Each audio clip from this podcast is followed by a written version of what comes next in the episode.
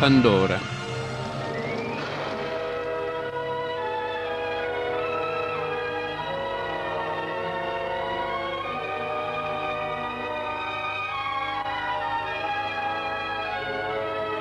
Il film di cui parliamo si chiama Pandora e l'olandese volante.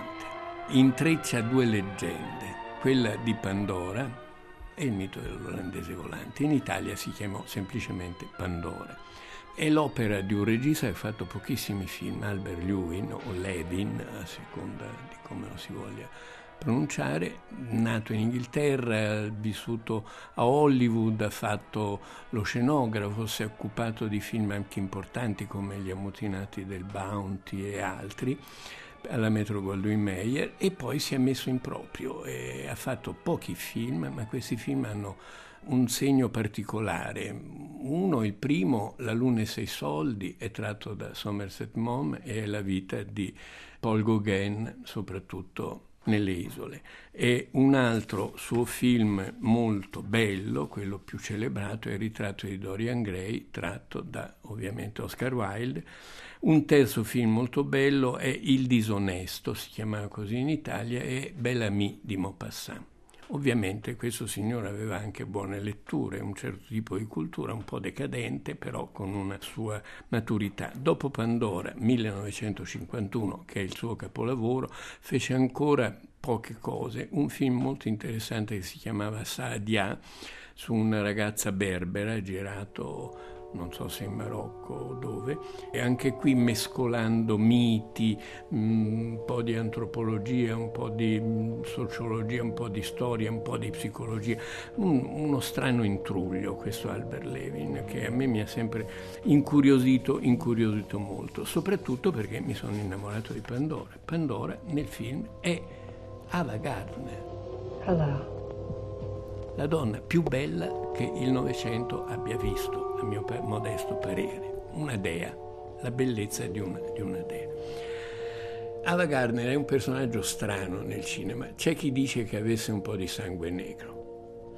Lei era una del sud, molto rozza, una commessa di, di, di negozio, scoperta da un talent scout della, della Metro. Ha fatto un lungo apprendistato, film, filmetti, cose, ha cambiato uomini a volontà, uno di questi il nostro Walter Chiari, e è famosa la battuta detta da degli amici di Ava Gardner, che le chiesero: ma che cosa ci trovi in quel bamboccio italiano? E lei ha detto: ragazzi, mi fa ridere, voi non mi fate ridere. Per una donna è molto importante avere un uomo che ti fa ridere, eh, e anche questa è una piccola lezione di originalità da parte, no, di una mangiatrice di uomini, come poi è stata Ava Gardner.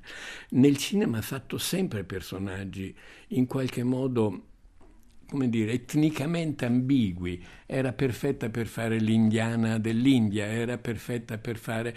C'è, c'è sempre un sottofondo, è una bianca però con qualcosa di diverso e di più primitivo, di più naturale, di più di altro popolo meno civile, tra virgolette, che gli Stati Uniti, ma più civile nel senso di un passato naturale, storico, più ricco. Ecco.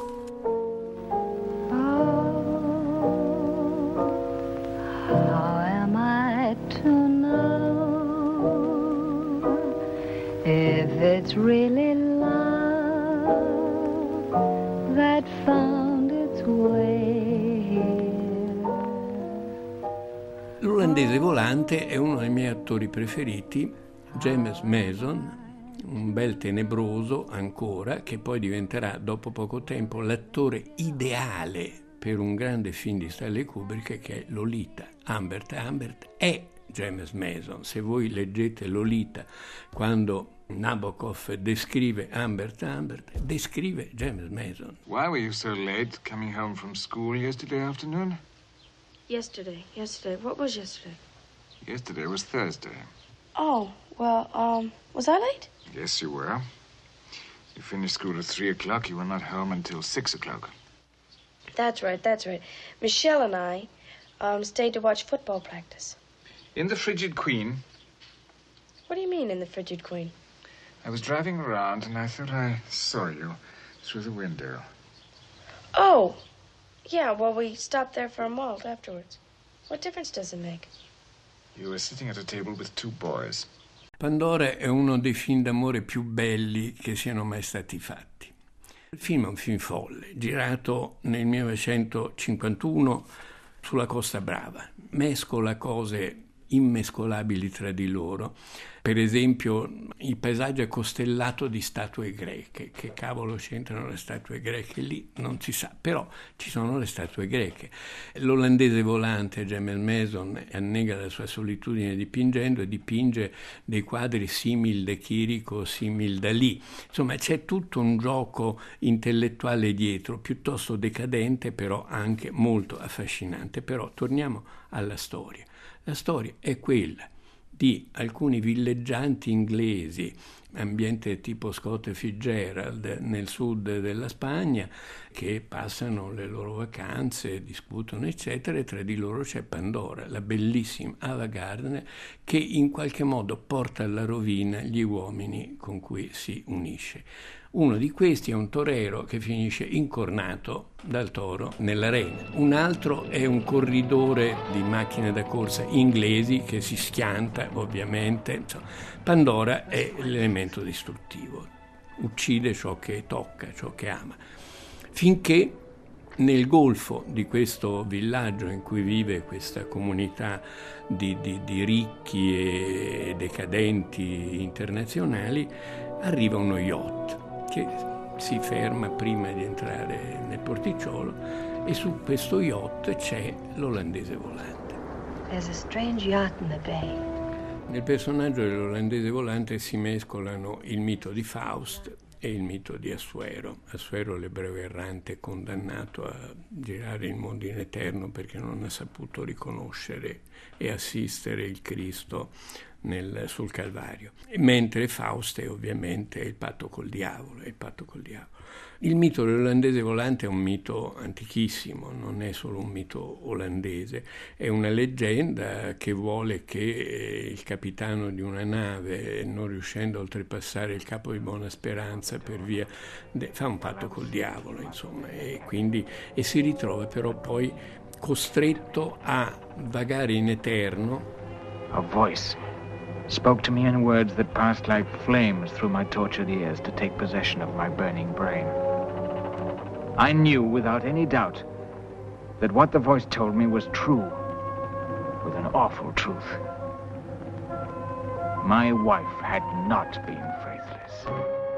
In questa storia interviene un elemento nell'antica leggenda, un elemento nuovo, che è un elemento erotico, un elemento sentimentale, affettivo.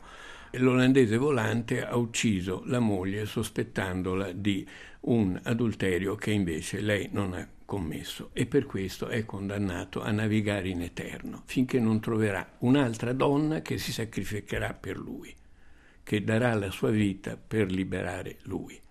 Questa donna sarà Pandora, Ava Gardner. Questi due miti si incontrano. C'è questo yacht nel porticciolo, incuriosita Ava Gardner nuota e, e sale sullo yacht e incontra questo che capisce immediatamente essere l'uomo della sua vita. Lui vede in lei il ritorno della, dell'amata, vede in qualche modo una reincarnazione della donna che ha amato, che ha ucciso. C'è questa grande storia d'amore che sbalordisce questo piccolo coro mediocre di, di, di riccastri che fanno le loro vacanze in Costa Brava, e fino al momento in cui Pandora, Ava Gardner, decide per amore di morire.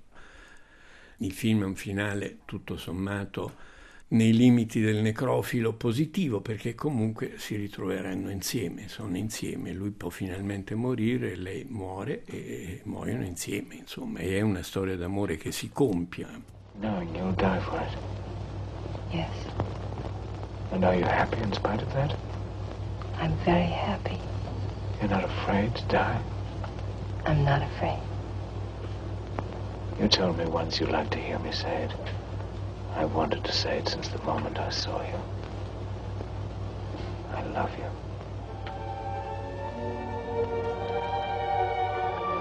Questo mescolare su un ambiente moderno, Technicolor, le corse di automobili, il, gli snob internazionali, i toreri famosi, insomma questo mescolare le suggestioni fa di questo film un, abbastanza un unicum, è un film che non ha equivalenti.